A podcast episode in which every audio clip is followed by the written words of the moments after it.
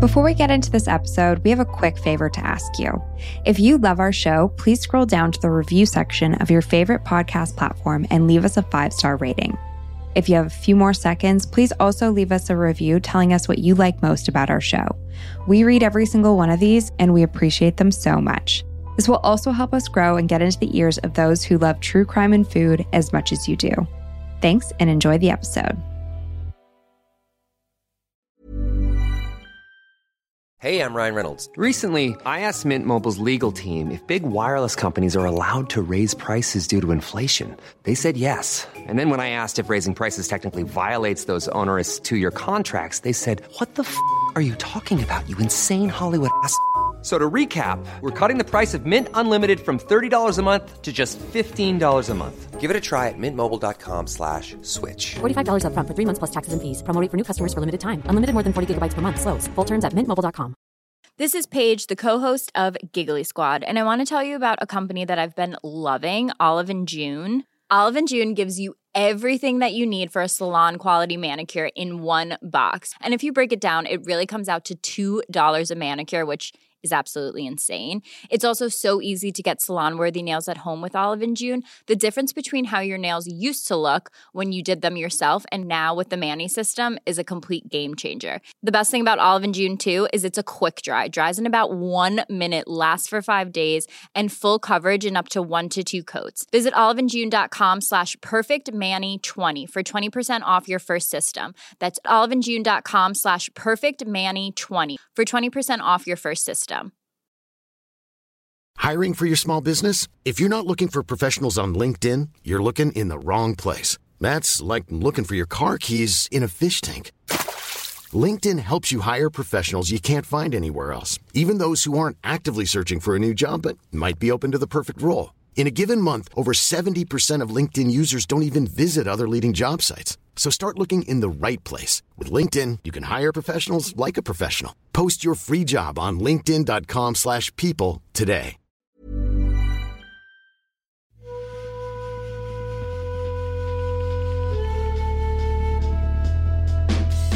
Welcome to Dietetics After Dark, your source for food related crime, scandal, and fraud.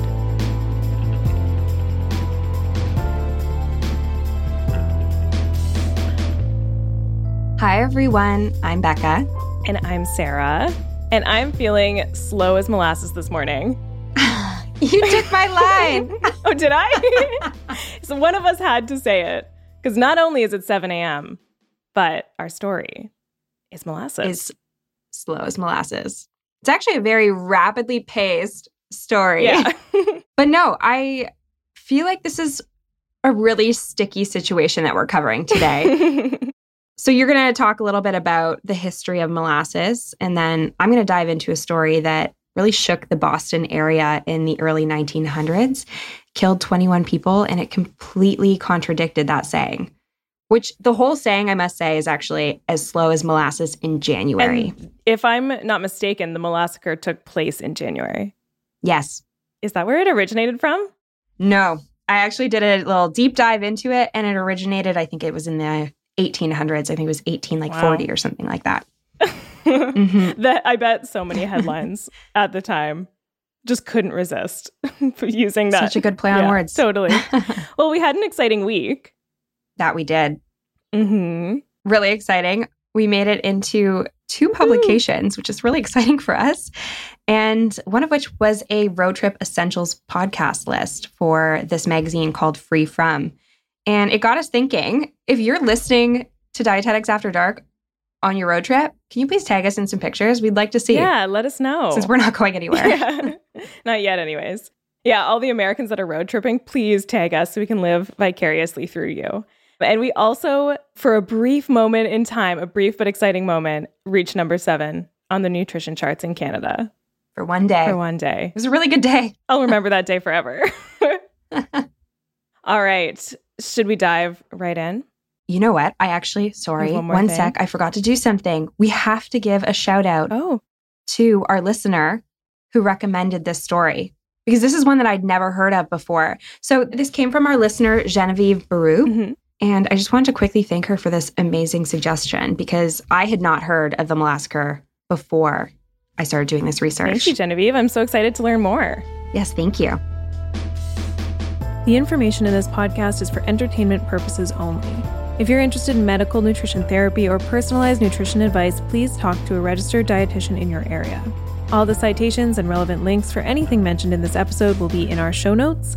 This podcast may contain coarse language and mature subject matter. Listener discretion is advised. This is an independently produced podcast. If you could rate, review, and subscribe, that would really help us out, and we will be forever grateful.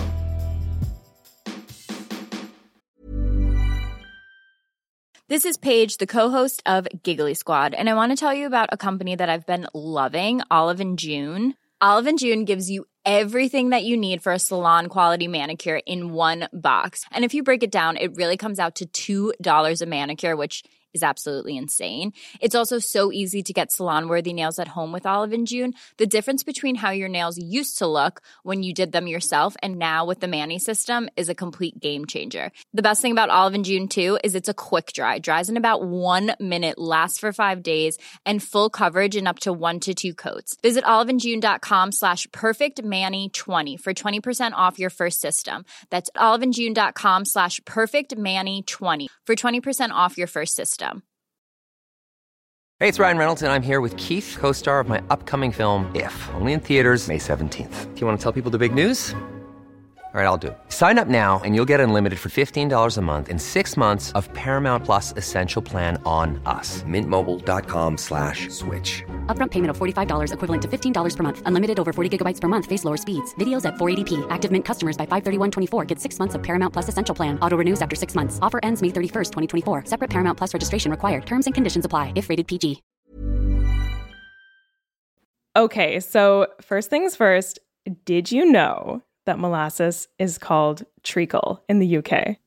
No, I've never heard that word before. You've never heard? Okay, so I've heard treacle so many times, probably because I love the Great British Bake Off or baking show, whatever it is. But I never knew that it was molasses. I just assumed it was like custard or or something more Britishy, but it's molasses. So treacle is molasses. Fun fact. Wow. You're like, I still don't know the word, so it's not that cool. But I've always heard like they'll talk about treacle tarts, which I think is essentially like a big old butter tart, and it's a British thing. And I had no idea it was molasses. So I learned at least one new thing for this when I was doing this research. it's interesting. I actually like don't really love the taste of molasses. Well, like by itself, it's just so unique and distinctive. And like if you use molasses, it tastes like molasses. Yeah, it's kind of like a burnt sugary syrup. Yeah. Yeah. So if you don't know what molasses is, it's this really kind of thick, dark liquid that's extracted from sugarcane and sometimes from sorghum, but most commonly from sugarcane. And then it's boiled down to a syrup. And like Becca said, if you've never had it before, it has it has a sweet flavor and it's very rich, but it almost has like a smoky flavor. And I've personally only ever had it in one thing, which is ginger cookies. And then for the rest of the year, beyond the holiday season, I have a carton of molasses. I literally have one right now, gathering dust in my cupboard. But that's okay because, much like honey and maple syrup, the high sugar content and the lower water activity make molasses fairly shelf stable. So, believe it or not, despite the distinct flavor, molasses used to be a sweetener of choice in North America.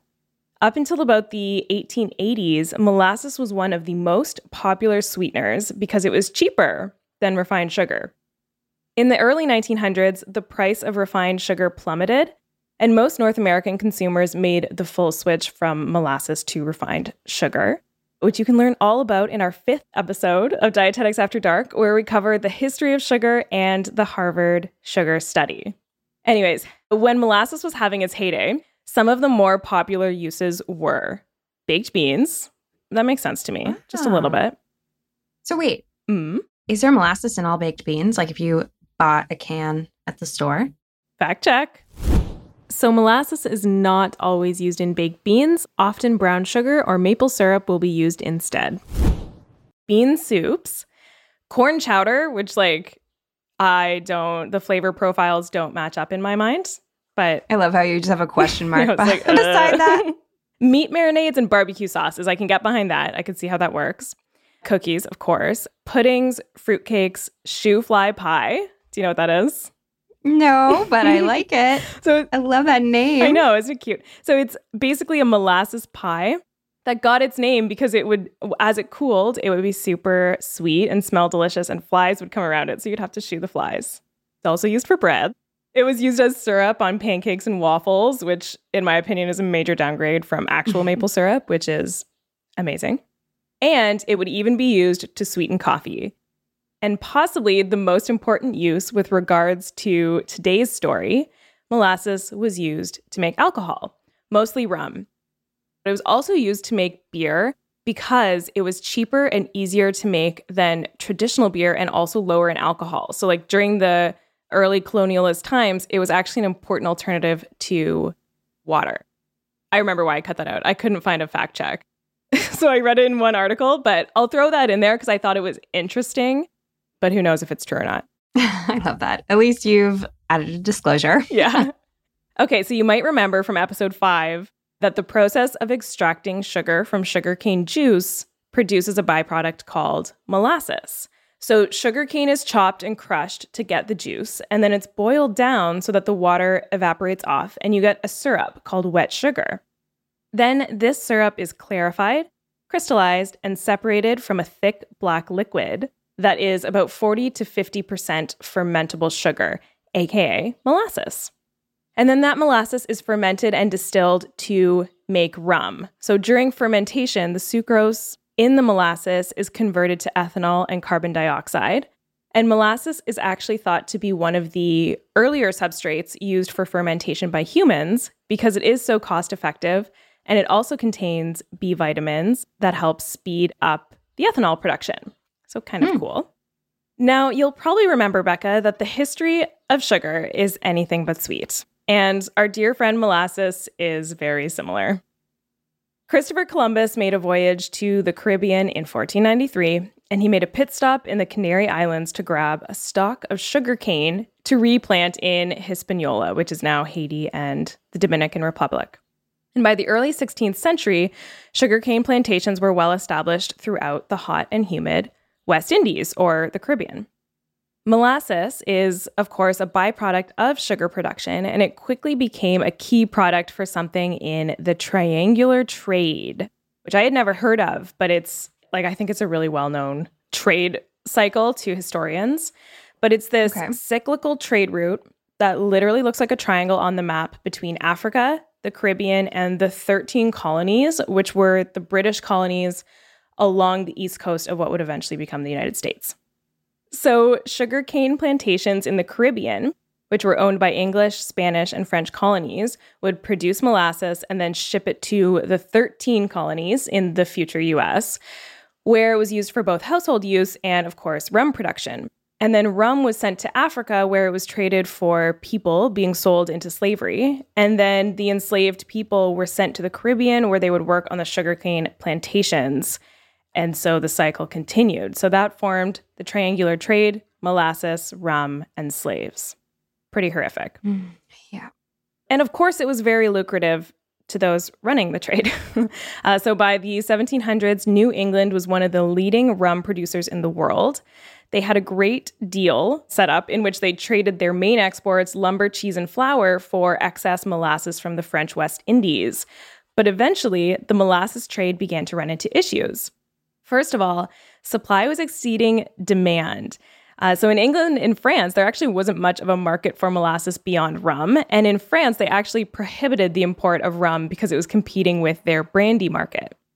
To deal with the excess, many of the sugar plantations began distilling their own rum in the Caribbean, and this was to deal with a large surplus of molasses. So, around the same time, the French West Indies began ramping up molasses production and selling it at a cheaper price to the 13 colonies. The British could not compete with the low prices, and they were, of course, not happy about that. And up until this point, trade had been mostly unrestricted. So the Parliament of Great Britain saw an opportunity and they imposed the Molasses Act of 1733. The molasses. I did not come across this in my research. It's interesting. It is interesting, and I also just love the name. So the Molasses Act imposed a tax of six pence per gallon on any non English molasses that was being brought into the 13 British colonies. So they were basically saying you can't buy anyone else's molasses. And the purpose of this was to stop colonies from buying any molasses that wasn't English. And of course, the colonies were angry. The other prices were better. So they protested the act and eventually just set up an effective underground molasses trade where they ignored the taxes and smuggled molasses in from the West Indies. And that, that whole situation gives me serious Great Canadian maple syrup heist vibes. Yeah, smuggling syrup of some kind. It's very Canadian. Very Canadian.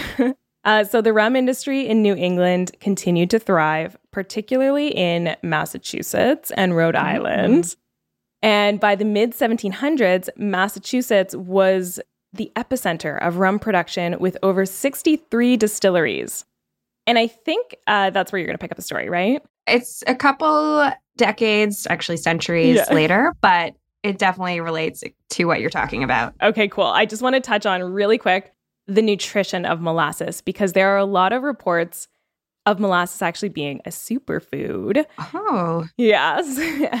Episode 8 we talked about superfoods and how when you hear the word superfood, it's likely not a miracle, but it's probably a nutritious food. So there are two important caveats here. A, it's not a miracle product. So superfoods are usually just regular nutrient dense foods. But B, it's not traditional molasses that has all these health benefits it's blackstrap molasses.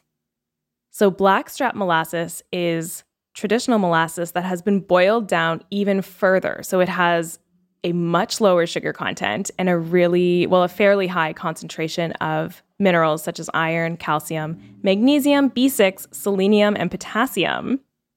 But the catch is that it's a bitter, salty sludge that you can't bake with. It'll ruin whatever you're baking. So people would take it by the spoonful.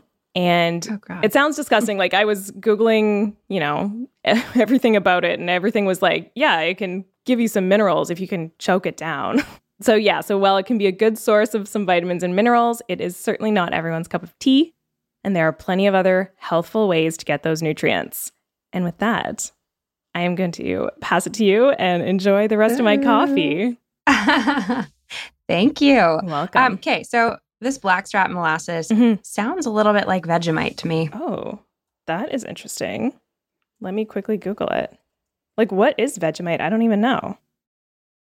I know what it is. I've tried it, but I but it is salty and it kind of has a weird, like you're bittery right. texture to it. Is it the same? I think so. One second. No, it's brewer's yeast. Have you tried Vegemite before? No, I haven't. Do you like it? I know that I know that a lot of Australians really like it. I did not. It sounds very similar to what you were describing when you were talking about the molasses. I actually think it might be similar. Okay, so if you want to incorporate some blackstrap molasses, maybe you could enjoy it much like the Australians enjoy Vegemite. yeah, so I think it's similar. Good job. Thank you. I know my foods. okay. Thank you, Sarah. You've set me up pretty perfectly, actually. And before we do get into this story, it is pretty important to know a little bit about the history and the properties of molasses. And you did an excellent job walking us through that. And just before we get started, the sources that I used for my section include an article by Chuck Lyons in History Today and another article by Ferris Jabr in Scientific American. So I'm going to start us off a few decades from where you left us but in a time where the rum and the overall alcohol industry were thriving. I'm talking about the pre prohibition era. So it's the early 1900s in the United States, and the temperance movement has begun. So, temperance, by definition, is the moderation or abstinence of something. So, it's often used to describe this period of time when there was an upheaval of individuals against the sale of liquor. Women played a huge role in this, as alcohol was often associated with domestic abuse and infidelity. And many business owners also supported the concept of prohibition, if only to prevent workplace accidents and increase the efficiency of their employees. So, this is a time when industrial production had picked up and factory workers were putting in many extended hours. And it honestly sounds like everyone was just really intoxicated all the time during this period of time. I know. So when I was doing my research too, it was like there were a bunch of different stats about how much rum everyone used to drink, like including mm-hmm. children. It seems Children like there too? was no age restriction. Yeah, and I think like to get children to sleep, it would be pretty common to just slip a couple shots of rum in their milk or something like that. So it's pretty yeah, normal. like put it on their bottle. yeah.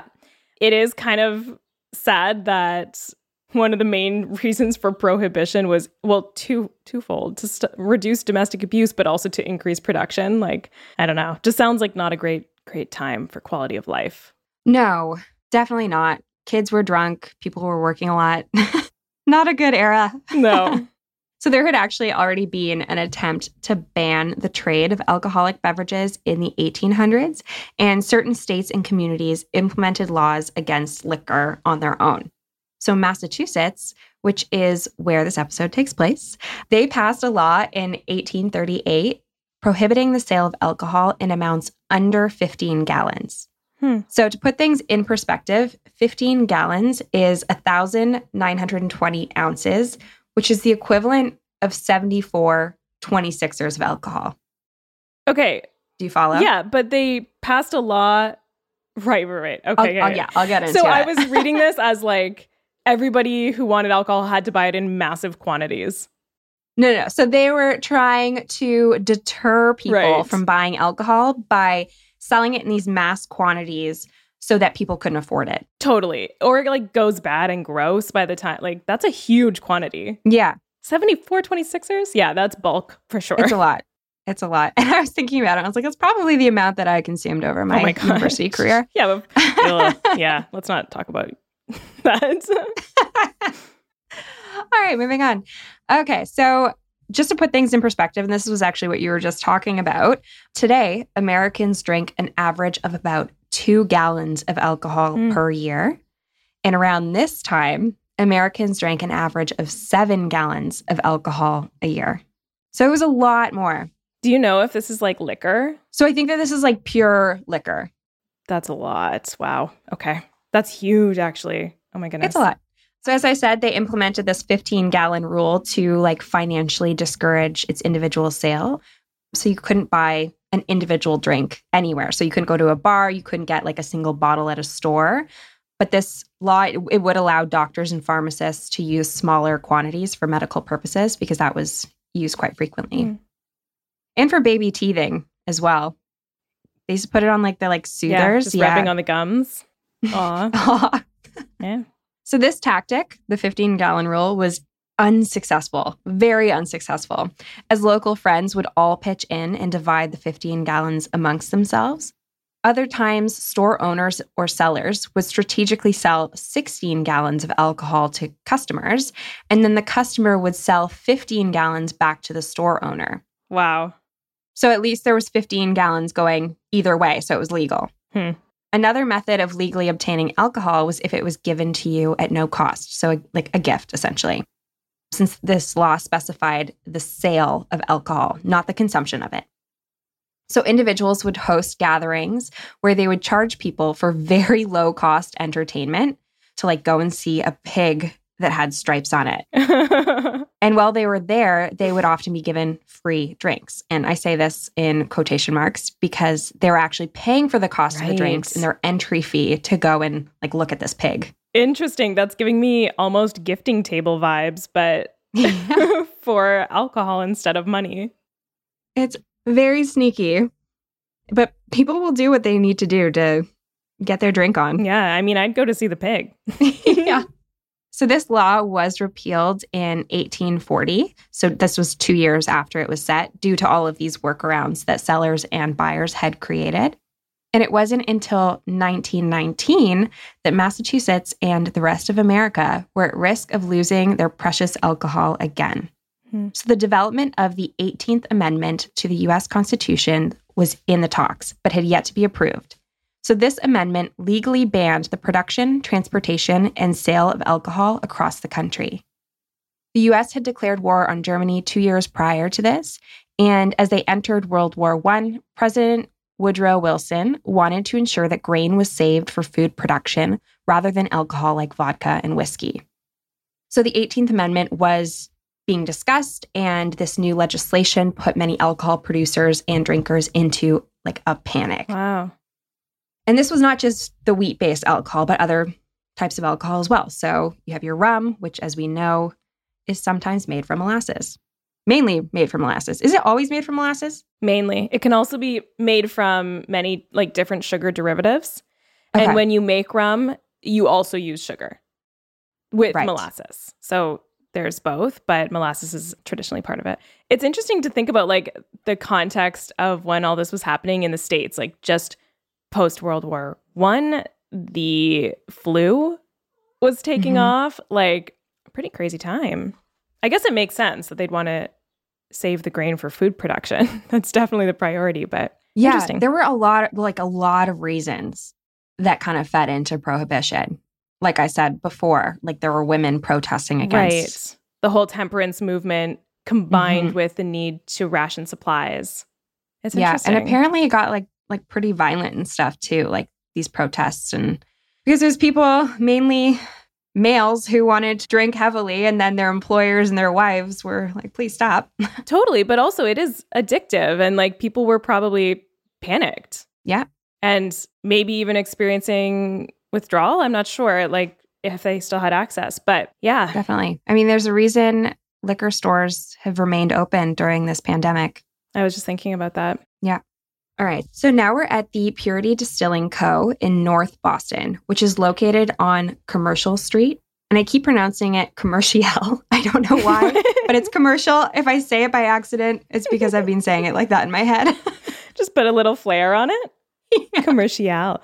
So this was an area that was mainly populated with Irish and Italian immigrants at this time. In addition to many modest homes, this area was also home to many small businesses. So Purity Distilling hosted a massive 2.3 million gallon molasses storage tank within its facility.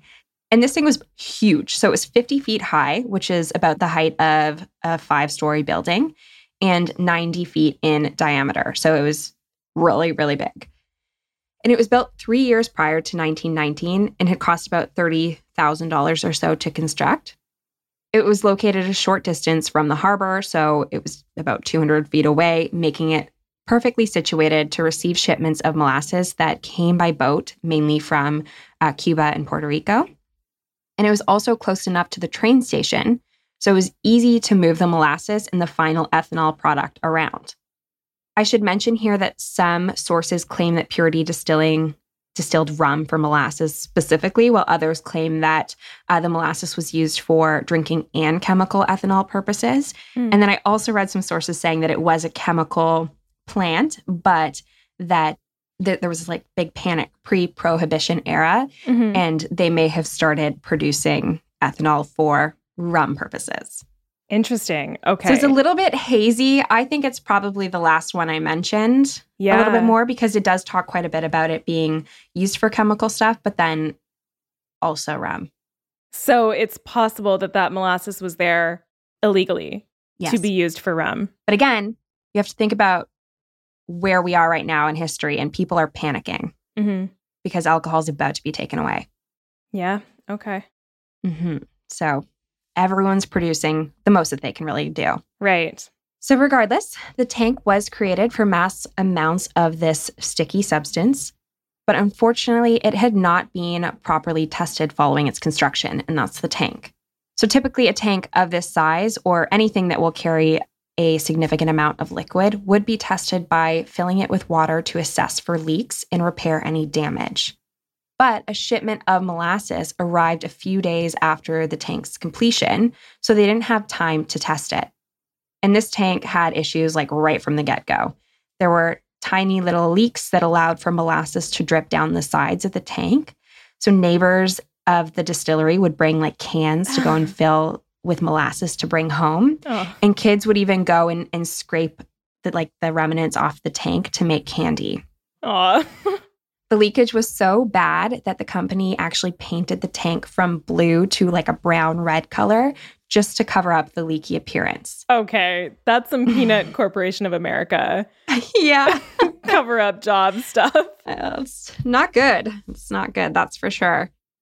And people who lived like nearby as well or worked at the facility, they also reported noises that would come from the tank. And apparently it sounded somewhat like a like a rumbling noise. Okay, so this is red flag city. Yes. Yes, it is. There's a lot here, a lot of red flags. And the shocking thing is, is it sounds like a lot of people knew about it. Mm-hmm. But they're like, eh, free candy, free molasses. Mhm, their Can't cups. complain. also, you just kind of trust, totally. you trust Yeah. these types of corporations and things like that, that they're doing the right thing. mm-hmm. Because it puts every, it puts their business at risk too. Yeah, absolutely. So after the fact, it was revealed that this contraption was made out of steel that lacked manganese. So this is like the chemical element or mineral, and this made it much more brittle in colder temperatures. Its rivets, so the the bolts, they were also poorly placed, which is often where the molasses would leak from. Hmm. It had been filled a total of 29 times and only four times at its full capacity. So the last time it was ever filled was two days before the flood on January 13th, 1919. And a shipment of molasses had arrived from Puerto Rico and it put it at its full capacity. So it held about 2.3 million gallons of molasses, which is about three Olympic sized swimming pools worth. Oh my gosh. That is so much. Okay. And Mhm. it's January. Like I'm seeing everything add up here. It's cold. The metal's brittle or the steel is brittle. Oh my goodness. Okay. Yeah. okay. So it was also January, which we talked about right at the top of the episode, which is colder in Boston. But on January 15th, it was only about 40 degrees Fahrenheit, so 4 degrees Celsius. Okay. And some say it was the mixing of the warm molasses from Puerto Rico with the cold molasses that remained in the tank that was also beginning to warm up with the mild weather. Others say it was because the tank was poorly constructed. And then some people also believe that the older molasses that was in the tank had started to ferment. So, like you were talking about, Sarah, and it starts producing carbon dioxide that created an explosion due to the pressure. oh my god. But it's likely a combination of all of these things because they all sound reasonable. pretty legit. yeah, pretty reasonable.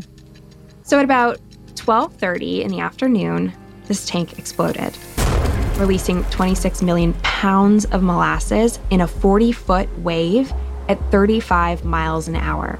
So that's 56 kilometers for oh us Canadians. Oh my gosh. and it destroyed almost everything it touched in those first few moments. Nearby buildings were literally reduced to kindling from the shards of the tank and from the speed at which they were hit with the molasses.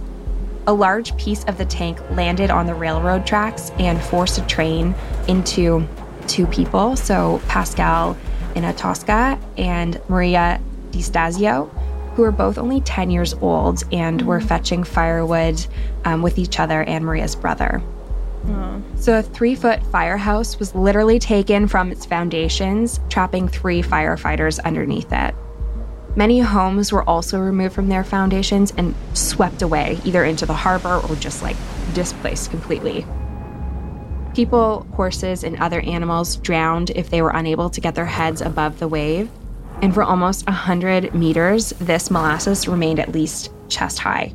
Wow. Mm-hmm. Which 100 meters. This is such a like I know that's far. Mm-hmm. Chest high. And this like the visual of this molasses bursting and it's all shiny and black and like so thick. It's pretty mm-hmm. astounding. I would love to see a movie about this. I know. I'm actually surprised that there hasn't been one done. Yeah. I guess it's just it's a pretty huge tragedy. Like there's not there's not much positive. Ah, yeah. I'm some things happen at the end. We'll get into it. Okay, so one article in the Smithsonian retells the story of Maria's brother, who I mentioned previously. She's that 10 year old girl. So Anthony DiStasio, walking homeward with his sisters from the Michelangelo school, was picked up by the wave and carried, tumbled on its crest almost as though he were surfing. Then he grounded, and the molasses rolled him like a pebble as the wave diminished. He heard his mother call his name and couldn't answer. His throat was so clogged with the smothering goo. He passed out, then opened his eyes to find three of his four sisters staring at him. He was one of the lucky ones. So, as he was essentially running away, this molasses, like I said before, it trapped his feet like flypaper, and then he was taken with the wave. Wow. So, this stuff was really bad. Sticky. Sticky and like Sticky. thick and heavy. I'm feeling like when you were just reading that quote, I was starting to feel like a little um suffocating. What's the word? Claustrophobic. Oh, yeah. Yeah, I can't imagine. 21 people died, but there were a lot of people that did survive that Mm. suffered from respiratory issues and things like that. So that's a whole other thing. Oh my goodness. The thing about molasses is that it exhibits completely different properties than water. hmm It is not the same thing as water. And I actually wanted, like earlier when you said, I know they didn't test the tank, but if they had tested it with water, that's not even close to the same thing. It wouldn't weigh the same. It wouldn't weigh the same, but they probably would have seen the leaks coming out of it, Yeah, that's true. Okay. right? Because you'd have water Mhm. spraying out of Yeah. probably every bolt. Yeah, true. Actually, it would Nook probably be more obvious because molasses would be slower to leak, whereas water would just Mhm. be like squirting out. I think that's the thing, right? Like it mm. was slowly going out, and people in the neighborhood were just going and collecting it. Yeah. And it wasn't that significant of a loss for the company, clearly, because they just continued to fill it. And it was clearly very cheaply constructed. Yeah. And it probably also made the neighborhood, like the people in the surrounding area that are, you know, hearing the rumbling noises, they're like, meh, you know, at least we get that free molasses. It, it might have like calmed tensions. And you might just think it's part of the process, right? The distilling process, Yeah. that true. rumbling noise. The thing about molasses is that it exhibits completely different properties in water. Molasses is considered a non Newtonian fluid, meaning that its viscosity is completely dependent on the forces applied to it. And this really great article in Scientific American compared it to toothpaste. So when we tilt a tube of toothpaste around with the lid off, like nothing really happens. Like if you hold it upside down, maybe a little bit will ooze out eventually, but it's pretty harmless. But if we take that capless tube and we squeeze it with a sudden force, you have a pretty big mess. Mhm. And this is essentially what happened here. So, molasses is almost impossible to swim in due to its viscosity and density. It can get up to 10,000 times more viscous than water, depending on how it's made. So, if you were in a pool of it and you were trying to move it away from your face, the moment Mhm. you bring your arm back up to remove more, Ugh. it brings that molasses you just moved away back up to your face. this is a nightmare. sticking. I know. This is a true nightmare. I'm going to dream about this tonight. Thanks, Becca. I'm so sorry. so, some research has been done trying to reenact what this would have been like in this scenario. Only the researchers used corn syrup instead, which has pretty similar properties. I don't know why they Wouldn't didn't just use molasses. Maybe the mess. It, maybe it Yeah. dyes things or something. Doesn't come out of clothing Maybe. well. They don't like the smell. yeah. So the first wave of rescue came from 116 sailors who had just docked nearby. They were joined by the Boston Police, Red Cross, and the Army. The rescue lasted multiple days as the cooled molasses created a gelatinous state that people would get stuck in. And it was challenging to identify individuals who were covered in the brown substance versus just like the wreckage. Mm. Other people were swept into the harbor and the Massachusetts Bay. But on mainland, molasses was everywhere. It was on all crevices of every building. It was on the people that were affected by this and the people who were helping. And I can't even imagine what it would be like to get this stuff out of your hair. Oh, no. Yeah, no, that would take forever. Mhm. You'd have molasses under your fingernails too for years, probably. Yeah, probably. And if, if that's how long it would take you just to get it off of your body, I can't imagine every single building, every inch of it just covered in molasses. Okay, also, you just reminded me when I was doing my research, some people put molasses in their hair as a conditioner. Oh, So pr- maybe after the molassacre, the molasses flood, people had great hair. Their locks were luscious. that's why the roaring 20s were so roaring. Everyone needed to go out, showcase their Everyone hair. had shiny hair. so it's estimated that this cleanup took about 87,000 man hours, which took about six months. They had to use fire hoses to power wash almost all surfaces and use like chisels and saws to break up the molasses when it started to harden. The entire city also smelled the molasses. So I assume you Mm. would be thinking about this tragedy at all times. Wow. Overall, it's said to have cost about $100 million in today's money. just to like tidy and repair all the damage. And the incident ultimately, as I said, it killed 21 people and injured 150 people. The day following the tragedy, Congress approved the 18th Amendment Oh, that I was talking about earlier. Whether this was a coincidence or not is unclear, but it is possible that the massacre may have had something to do with the beginning of Prohibition. Mm. So the amendment didn't officially go into effect until January 17th, 1920, though. So this was a year later. They just approved it the day after. Um, and then Prohibition, it lasted until 1933. So it was a Oh long my 13 years, I'm sure. Okay, I don't know very much about prohibition at all, but I find it really interesting. I wonder if we could do that one day for an episode. Definitely. We could just use my intro. Yeah, for sure. cool. Uh, yeah, tensions were high. It's a fascinating time. Obviously, there's a lot of but it's also the roaring 20s. hardship. The Roaring Twenties. And prohibition. Like, how do those line up? Well, the Roaring Twenties. It's because everyone was going into uh, like underground bars and drinking illegally, making moonshine, and getting real tipsy. Yeah, that sounds like there's some good stories there. Yeah, Definitely. So back to 1919, there was some suspicion that foul play had caused the tank to explode.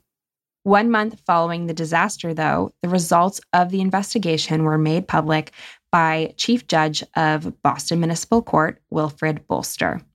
He ultimately blamed the tank, stating that it was structurally insignificant to handle the load of molasses. He also charged the parent company of Purity Distilling which is called the United States Industrial Alcohol, or USIA. He charged them with manslaughter for their clear neglect in this tragedy. The grand jury in the case found that the tank was both built and inspected insufficiently, but they did not agree with the manslaughter charge.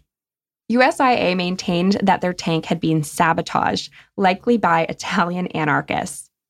They claimed that they had received a phone call threatening the tank one year prior to the incident.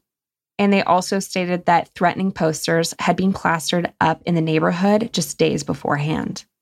In this alternative story, it wasn't completely impossible, as a bomb had been found in another USIA location three years beforehand.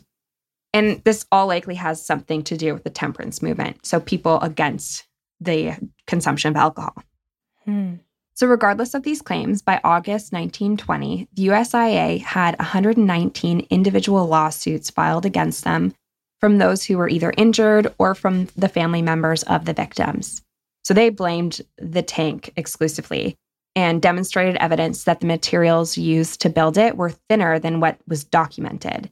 And they actually used shards of the tank that they found to prove this. Oh, awesome. Apparently, the man who had constructed the vessel, named Arthur Jell, he was a financial officer, Oh my gosh. not an engineer of any kind. So the tank was likely constructed with money in mind rather than safety.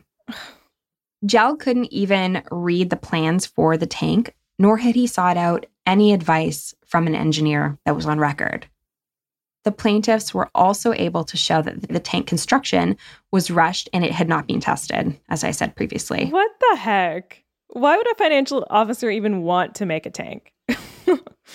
Probably for money. I guess, but it's just so stupid. It doesn't really make sense to me, but these were also different times where things like inspections weren't commonplace. Yeah. Well, Yeah. I hope this sets some precedent. It definitely did. so, three years and 921 witnesses later, the existing transcript for this case is almost 25,000 pages. Oh, you read it, right? And it took, yeah, I read the whole thing. we have to be evidence based. Yeah. I'm impressed. Um, so it took this hired attorney and auditor, his name is Hugh Ogden. It took him a year to review all of the notes. And to this day, this case actually remains the longest and most costly civil suit in the history of the state of Massachusetts. So on April 28, 1925, just over six years after the massacre, Ogden finally concluded that the company was liable.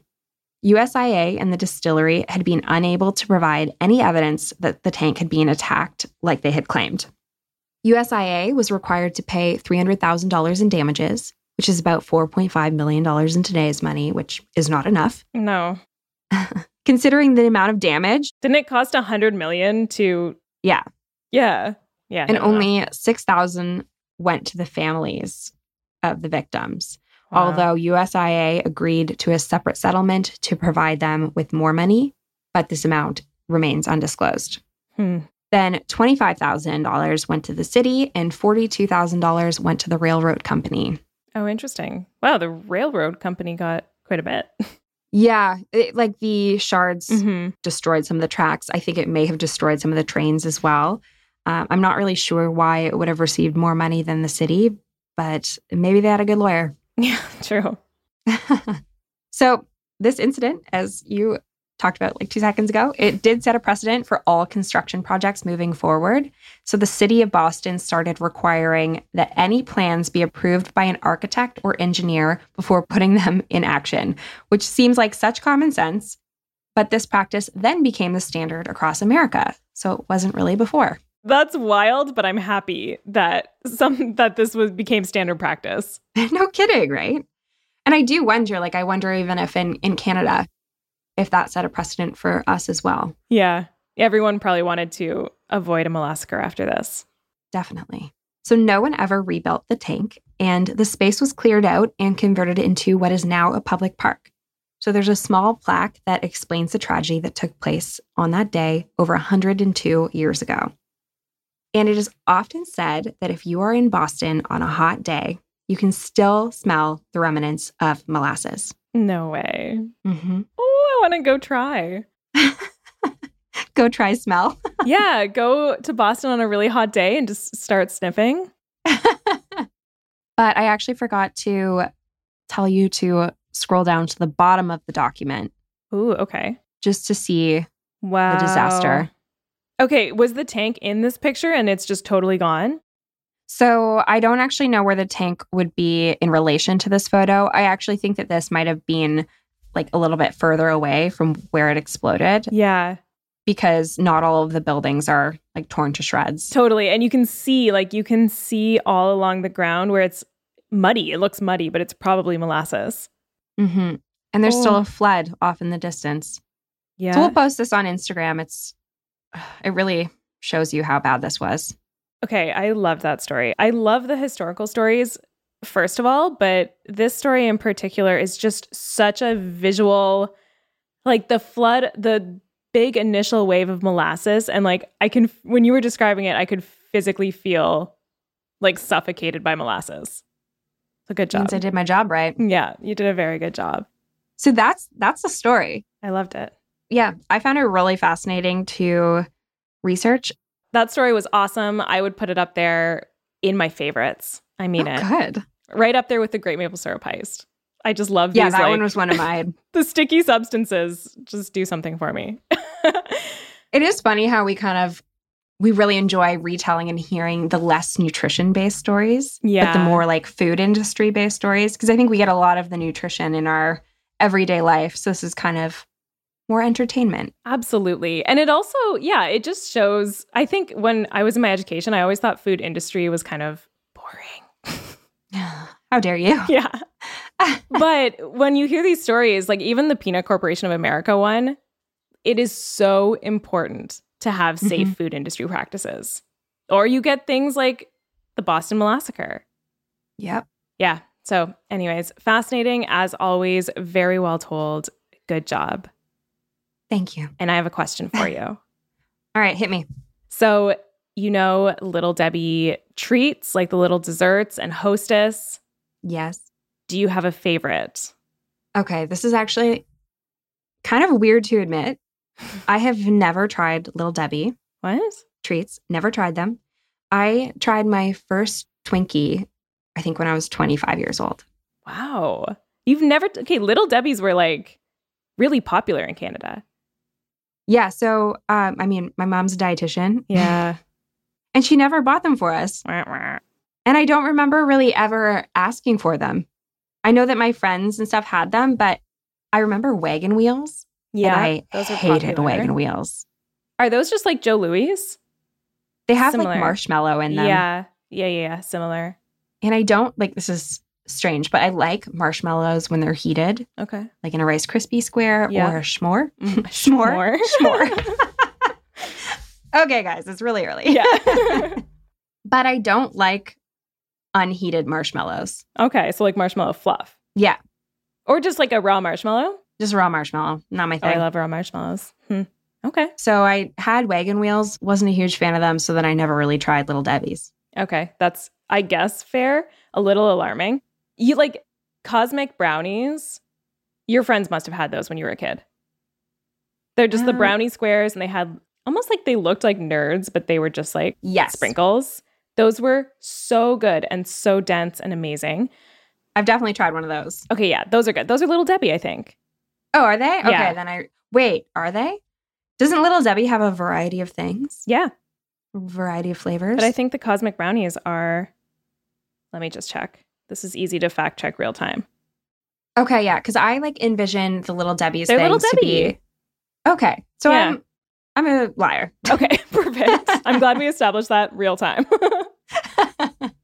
you caught me. But yeah, no, I have tried those brownies. I just Mhm. haven't tried like the more like white cake, yeah, Like yeah, yeah, yeah. Like the things. Twinkie, like the Twinkies, which is actually Hostess, okay. not Little Debbie. Yeah, so Twinkies, I actually like. I didn't hate it, Yeah. but by the time I was 25, I had tried like good cupcakes and cake For sure. before, and I feel like it was just like this is just more of a convenient snack. Yeah, absolutely. I honestly don't even know. I've probably tried a Twinkie, but I can't remember the specific time. And that is your teaser for the next episode. Ooh. So we'll leave you with the Twinkie. well, thanks for joining us, everyone. Yeah, thanks for joining us. We love you all so much. Thank you for your constant support. Bye. Bye. See you next week. Thanks for listening to this episode of Dietetics After Dark. You can find all the references and materials used to put this podcast together in our show notes at dieteticsafterdark.com. This is an independently produced podcast. If you enjoyed this episode, we would love it if you would rate, review, and subscribe to our show. For more information, follow us on Instagram at Dietetics After Dark. If you have an idea for an episode or segment, email us at dieteticsafterdark at gmail.com. This podcast was recorded and edited by Earworm Radio. We highly recommend their services for all of your podcasting needs. You can learn more about them at earwormradio.com.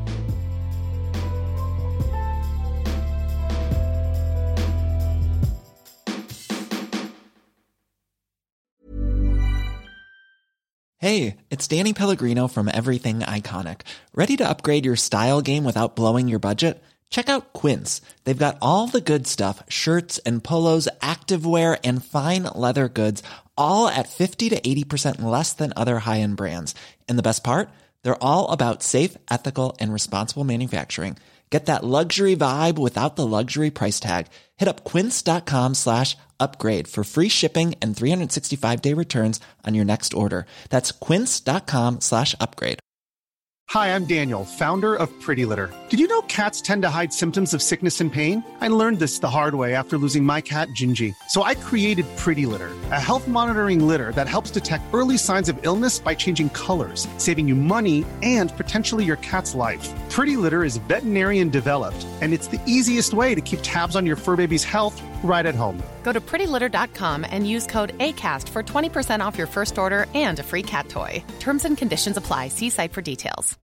Imagine the softest sheets you've ever felt. Now imagine them getting even softer over time. That's what you'll feel with Boll and Branch's organic cotton sheets. In a recent customer survey, 96% replied that Boll and Branch sheets get softer with every wash. Start getting your best night's sleep in these sheets that get softer and softer for years to come. Try their sheets with a 30-night guarantee. Plus, get 15% off your first order at bollandbranch.com. Code BUTTERY. Exclusions apply. See site for details.